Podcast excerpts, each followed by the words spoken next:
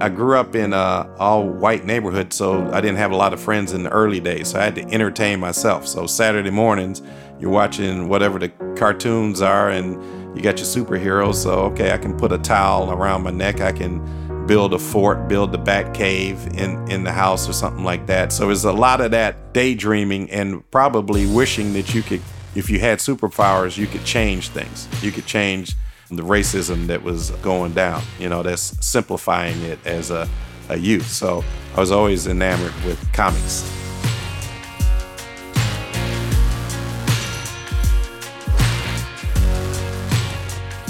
Jimmy Smith grew up in Michigan in the 60s and 70s. And by the 90s, he had a thriving career in the advertising world. He was working under Dan Wieden of Wieden Kennedy, literally the firm that coined the Nike slogan, just do it.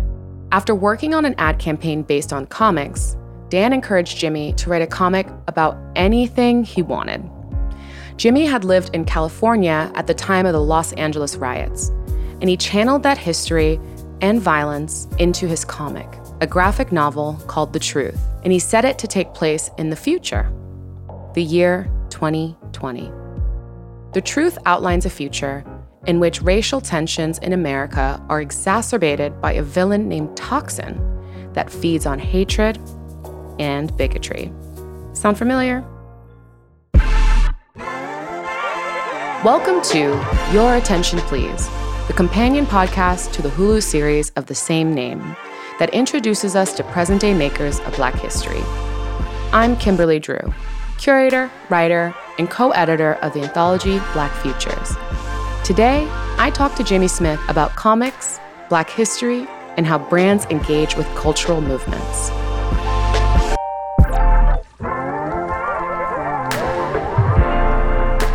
Welcome. Hey, Welcome. Kimberly.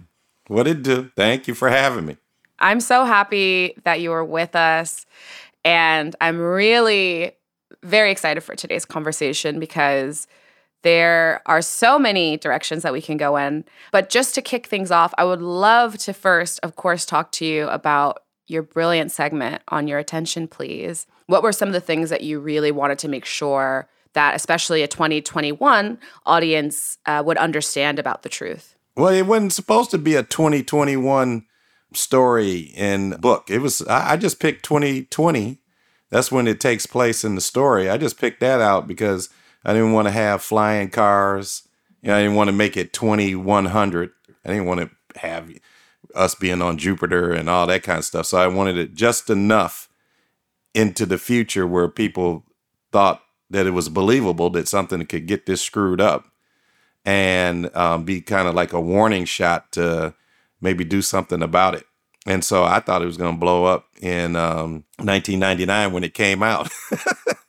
it, it, was it was um, you know not too long after the whole um, OJ thing, and there was a lot of ugliness going on there, and um, just seemed like a good time, especially given my background where I was. I was in Oregon, where and Oregon is at the time it was 94% white. And um, at the time, it was the had the highest concentration of white supremacist in the United States. I don't know what it is now, but at that time, that was that was the deal. So it, it was a, it was a little weird, but it was fun. It, it was an interesting dynamic. Like when I would go, I was at Wieden and Kennedy, Nike's advertising main night mm-hmm. ad agency, and um, working with Nike, and I'm working with all these um, most of the majority of the time black athletes. And um, it was just really dope. It was like off the skillet, as I like to say. And then when you go outside of that bubble, it's like we had you talk about quarantine bubbles. So when you would go outside of that bubble, it's like whoa, a little di- a little different out here. Like one the, one time, my wife Smoke was taking my son Sequel and Rel to a, a basketball practice, and she was trying to find it and it was away from where we normally live. And she saw a bunch of white cats with their guns and stuff. It was like a militia. I guess they were in training. They didn't see smoking the boys but they, i guess they were doing their little training thing. She said let me get the hell on out of here. So it was all those types of things that were going down. And, and as a um, african american um, male stuff that you notice that most of the time um, white folks don't notice. Mm. It's interesting to think about being a parent, being in an environment that isn't very open to you or your family, and then taking that into the creative realm to storytell. When you were making this comic book, I know that you were making it for this that time, but can you tell me about who you were making it for? Because I imagine it might have been for your sons. It, it was definitely for my sons. I mean, you got these young dudes, young black boys growing up in in uh, um, difficult times. Always, if you're if you're a person of color, male or female, and um, definitely for them, for their friends, and you just want to make it a better place. You're sitting up there going, man, we're closing in on 2000 and it's still fucked up. And the climate was much different than obviously 2020, um, 2020, what went down in 2020 and what had been building up. I mean, I don't know if George Floyd had happened when Mike Brown went down. It, you had to have all of those, unfortunately, all of those happen going all the way back to Rodney King. So we were in, that I wrote this in 96, 97. So you're only talking about um, four or five years after the whole Rodney King thing went down, right? So I was in San, when the verdicts came down, I was in San Francisco working on a, a radio campaign. And next thing you know, screw the radio campaign. I'm out there protesting, walking around with everybody else and we ended up at one of the more famous churches in um, San Francisco, and everybody just piled in. And the beautiful thing about it, it there was um, I remember it wasn't just a black thing even then. Inside, walking around protest with the protesters in San Fran, it was everybody, um, every race, color, and creed under the sun, and inside of that church. And you're going, why does it have to take something like that in order for us to get what's going on? And then after that, after things kind of quieted down, settled down, Smoke and Sequel and Rel and I went to, and they were only four or five, three and four, something like that. And we went over there and helped clean up. Mm. So even though they don't remember that because they were too young, mm-hmm. it those experiences were building up, and you just want a better world for not only your sons but everybody. I mean, the, the potential of America is uh, to me unlike any other country in the world. So, what were some of the stories that influenced you as a young person? The first man to die in the Revolutionary War was black, Crispus Attucks. That's the first cat. And half the town of Boston came out for his um, funeral procession, and he was buried in a cemetery where only whites were allowed. But because of what he did, his sacrifice, so this guy is dying for something that does not exist. They do not want you. Slavery lasts for basically another hundred years or something like that. And here he is dying for an ideal. So all of that stuff when you my parents used to my mom and dad, James and Evelyn, woo woo, rest in peace, rest in power. They had comic books when I was young. And I didn't just have Superman and, you know, Spider-Man and all that kind of stuff. I had comics on Frederick Douglass, Harriet Tubman, stuff like that. So mixing those two, and I'd never told anybody this before, Kimberly, but now that I think about it, that makes perfect sense. I had my my superheroes who you know had these powers, and then you had real life superheroes, and they were all in the comic vein when I was growing up. I mean, obviously I read books and all that kind of stuff, but as a kid, I gravitated towards the um, words mm. and pics.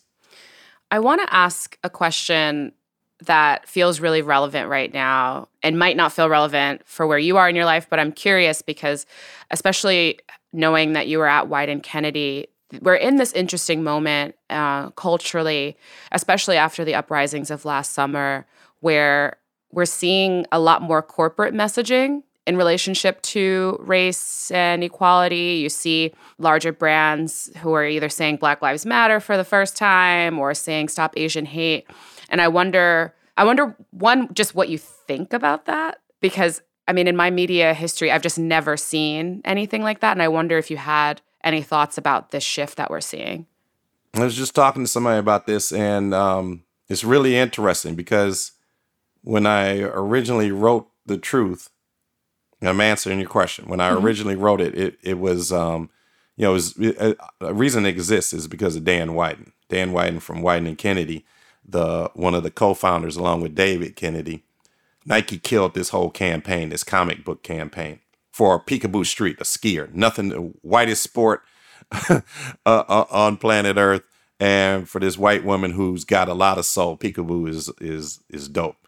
And um, Nike killed it a week before it was going to air. Like it was done. Spot's done. And um, Dan said, you know, the famous story is Dan said, "Well, screw Nike. Why don't you write your own comic book?" And I and I said I would if I had the money. And he said, "I'll pay for it." Right. So Dan Wieden put up three hundred thousand dollars for this um, comic book that he had no idea what it was going to be. He didn't know the subject matter. I didn't tell him. He didn't say, "Go away, write me a little paragraph, a little treatment, and you know, tell me what you know." Let me see, and you know, maybe I'll put up the money for it. That's what I would have done. I would have said, I need to see what you're going to write first before I'm going to put up the money. He did not do that. He was, go away. I'll put up the money for it. Write what you're going to write. So I came back with this whole thing of of the truth, the divided nation, racism, hatred, and whatever and whatnot. You know, I was waiting on him. I had been he had it for a little minute, and I was waiting on him to respond, waiting on him to respond. Finally, I went down to his office and I said, dude, did, did you read it? And he goes, yeah. And, and the, the look of pain in his face, I, I, I hate it.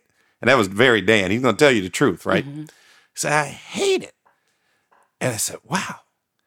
And he still put up the money for it. He hated it and still put up the money for it.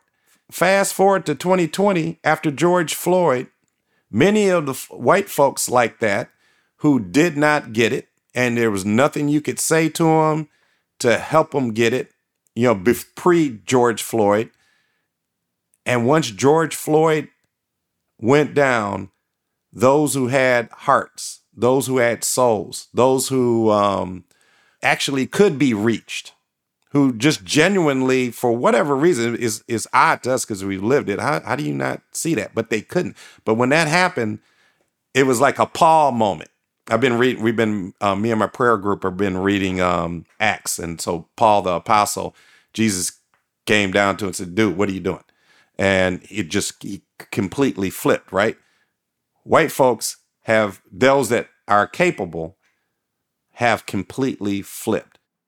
Right, and I think that there's such an incredible need and urgency in the media that we're digesting, the conversations like these that we're having, for us to really unearth those things, to help, I guess, shift the dialogue. I don't know, I sit in this position constantly of knowing enough to know how bad things are, but also knowing enough to know the potential for change. Um, because I think, I don't know, I I wonder, you know, you we're revisiting, of course, this project, The Truth, you know, more than two decades after it was created for you in present day, are you feeling optimistic about the world? Or uh, you know like how how do you sit with this history that you very much foresaw?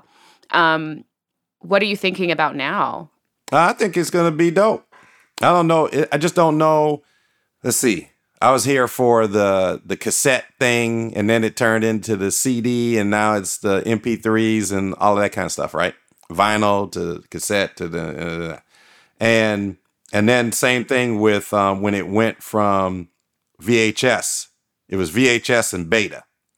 It's probably before your time, but it was VHS. I was there. Okay. You were there. You were there. and then it went to the DVD, and now we're on Blu-ray, right? But but it's slow. I, I don't know where we are in the evolution of how quickly it's going to switch over to. Oh no, we don't do shit like that. No, that's that's not how we roll. But it is going. It is going to happen. Either that or the good Lord's going to come get us. Either he's coming to get us. So it's just a matter of when that happens and when the switch happens. But it, will it'll happen, and we'll lead the world as it, it. People like you, people like y'all, people. You, we're in. Uh, we're in Disney now. We're in Hulu now. We're in um, ABC and ESPN and you got LeBron James doing his thing, right? And and black athletes, as I'm reminded by Dr. Harry Edwards, have always been at the forefront of of change, all the way back to Jesse Owens and you know up there in front of Hitler. But we're in there. We ain't gonna sit up there and turn around and say, you know what? We're gonna go back. Let's let's that, that's you can't stop the momentum of that. So it's going to change, and then there's going to be there's going to be that Capitol riot thing is going to happen again. I'm not saying at the Capitol, but something, um, a few of those things are going to happen again, right? You know, act the fool because the more desperate they, as as they see the change come, it, it's it's kind of weird. It's something you don't want. The more desperate somebody gets, the more um, willingness they are to do something truly, truly, as if it hadn't already happened, but offensive, right? So, but that's really a sign that progress is being made. Yeah. I mean, it's funny. I think all the time about being on the offensive and not necessarily in this in the way of like off like being offensive, but really thinking about how to continue to take a front seat role in your learning you know learn from your neighbor learn from you know all of these movements learn from you know from whomever you can to better enrich your experience as a human being. Um, because i think that that is this moment that we're in and that's why you're seeing these incredible pendulum swings of tolerance and intolerance is that we're we're of course progressing forward. And i think the the, the metaphor and analogy related to technology is a perfect one there was a point where I mean, in my household in 1996, my dad was like, "We're getting a computer," and my mother was like, "No, we are not." And it was the battle royale. Okay, it was the battle royale. My dad was like, "This is the future." My mom was like, "No, it's not." And you know, like both of them are right. But you have to to think about how these progressions are going to continue to happen. You know, like these modes of thinking will go in and out of flow these things will be scary. These things will be expensive, the cost of technology or the cost of lies. And the hope is that we can get to a space that's less expensive. Like that's my big hope is that there don't have to be moments where we see bloodshed in the streets, where we see destruction, where we see, you know, just unmitigated hate. We shouldn't have to see these big flare up moments to stop and say, okay, maybe we need to find a better way of coexisting. Maybe we need to, you know, take very seriously messages of hate and figure out how to find a, a more common ground that's mo- much more interested in a politic of equality and equity. It shouldn't take extreme violence.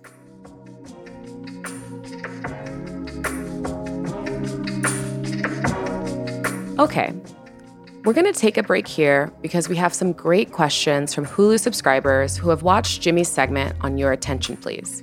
And after that, we'll talk about his hopes for the future of the truth. If you have a question for any of the makers that we'll be talking to later this season, please leave us a voicemail at 504 475 4858 for a chance to have your question featured on an upcoming episode of the podcast. We'd love to hear from you.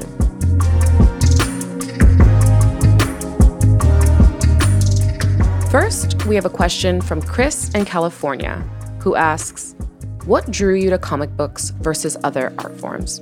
I'm into all types of art.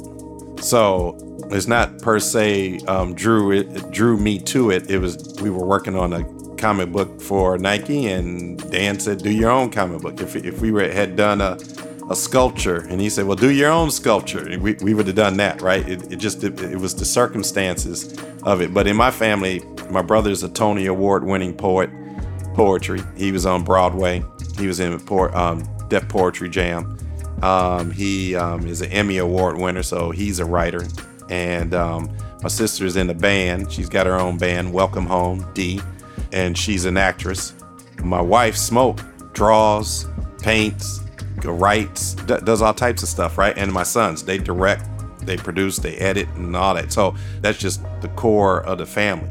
So, when, but if you take it to a comic book, just back in the day, again, Walt Disney. I grew up in a all white neighborhood, so I didn't have a lot of friends in the early days. So I had to entertain myself. So Saturday mornings, you're watching whatever the cartoons are, and you got your superheroes. So okay, I can put a towel around my neck. I can build a fort, build the bat cave in, in the house or something like that. There was a lot of that daydreaming and probably wishing that you could, if you had superpowers, you could change things. You could change the racism that was going down. You know, that's simplifying it as a a youth. So I was always enamored with comics.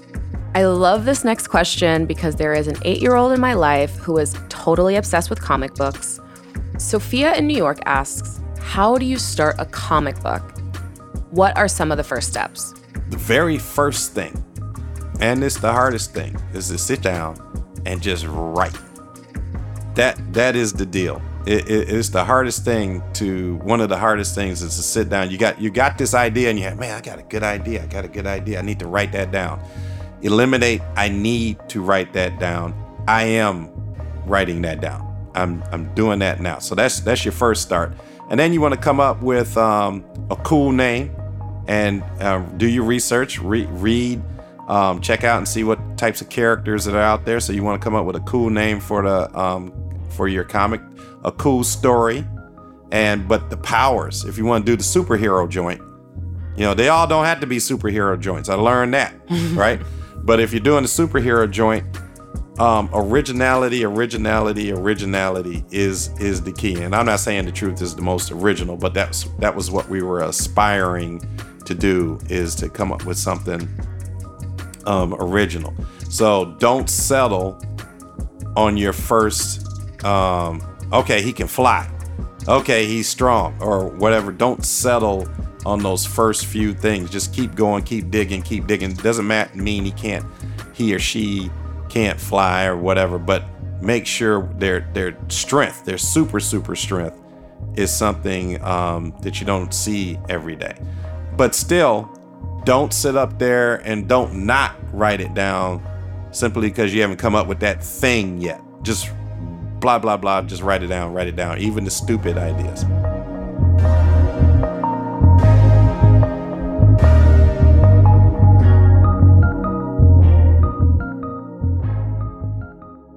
As part of this project, you partnered with Hulu to support a nonprofit, and you chose ARC, the Anti Recidivism Coalition. Could you tell us about ARC and why the work they do is so important?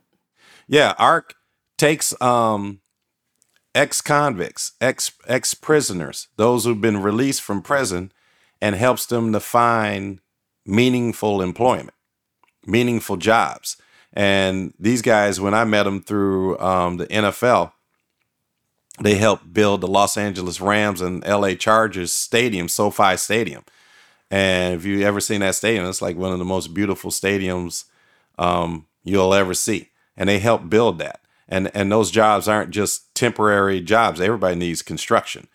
And um, particularly coming out of um, COVID, Lord's willing, there's going to be more buildings, more. Um, I mean, President Biden is putting up God knows how much money for infrastructure, right? So the people that ARC has worked with, those who that worked on that stadium, are going to be involved with that, and not just construction. They can do a lot more than that, and so they just help them find meaningful folks who've been incarcerated and have been released. Instead of them just saying, "What am I going to do?" They help them. You can do this. You can do that. And you can earn a living doing this and doing that and provide for you and your family. Returning to the truth, would you remake The Truth for the future? Which year would you pick? And or would you continue The Truth as it exists paired with, you know, some more of the realities of right now? Well, I went to um there's there's been a a run on Amazon to buy the truth and I had my my text messages were blowing up. Jimmy, I can't find it. Can't find it. Give me a copy. Give me a copy. And I'm like, that was 20 something years ago. This stuff is all in storage. I had given up on it. So I thought nobody was going to care, like if nothing was going to happen. So I went to storage and I didn't know I had that many. I got like 30,000 copies. So I'm damn sure going to get that out, right? And and make it if the Lord is willing. I'm going to make it as uh, make it as it is now. And I would like to take the route of um I'm a big dreamer and big believer.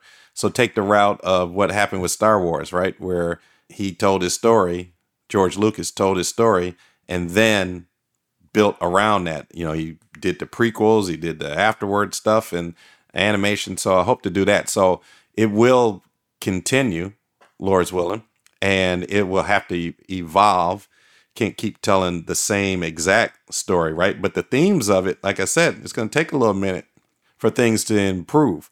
So thinking about how they would improve, what would happen if this would have happened, and I don't know what would have happened if they would have taken over the Capitol, for real, for real, like long term. yeah, I'd tweak it. Uh, I tell it what the way it is now, but as it grows, so it, and you said what year would I pick? I, don't think it would be a year. Like if if I did it, started we did the film today I would hope, like George Lucas did um, Star Wars in 1977. That's when it, we first saw it. So, however many years that is. So, I would look at it like that. It would just keep evolving, growing. And as things changed and improved or didn't change and didn't improve, it would address those various issues. Love that. I love a good origin story. I'm all here. I'm like down in the bone gristle of any superhero origin story, especially villains. Love a villain origin story where I would just that would be my my meat and cheese for the rest of my life. So Toxin the villain, that would be a dope ass origin story for Toxin cuz that that goes back cuz he goes back in in history to the founding of the country and and beyond in in hatred. So to be able to drop science on folks in an entertaining format, that'd be dope. Oh my god, I would love a toxin origin story. We need that. Thank you so much, Jimmy, for sharing so generously, for taking the time to write, and for being with us today. Well, thank you, Kimberly. You made it easy to do the interview. So that's that's what's up. Thank you. I don't know about y'all, but I'm gonna keep my eye on Jimmy in case he has any other premonitions about the future, the past, or in case we finally get the toxin origin story. If you enjoyed this conversation, don't you worry. We've got so much more to come. We'll be talking to all of the makers from season two of Your Attention Please on this podcast. So, if you haven't already, watch the show now streaming on Hulu.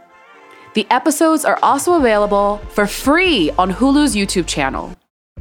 If you have a question for any of the makers that we'll be talking to later this season, please leave us a voicemail at 504 475 4858 for a chance to have your question featured on an upcoming episode of the podcast. So be sure to subscribe leave us a rating, write a review, forward it to your cousin. It'll help more people find this show. Episodes are available literally anywhere and everywhere that podcasts are found, and also right within the Hulu platform. Don't be afraid to find what you love, share it with the world, and scream from the mountaintop, Your attention, please.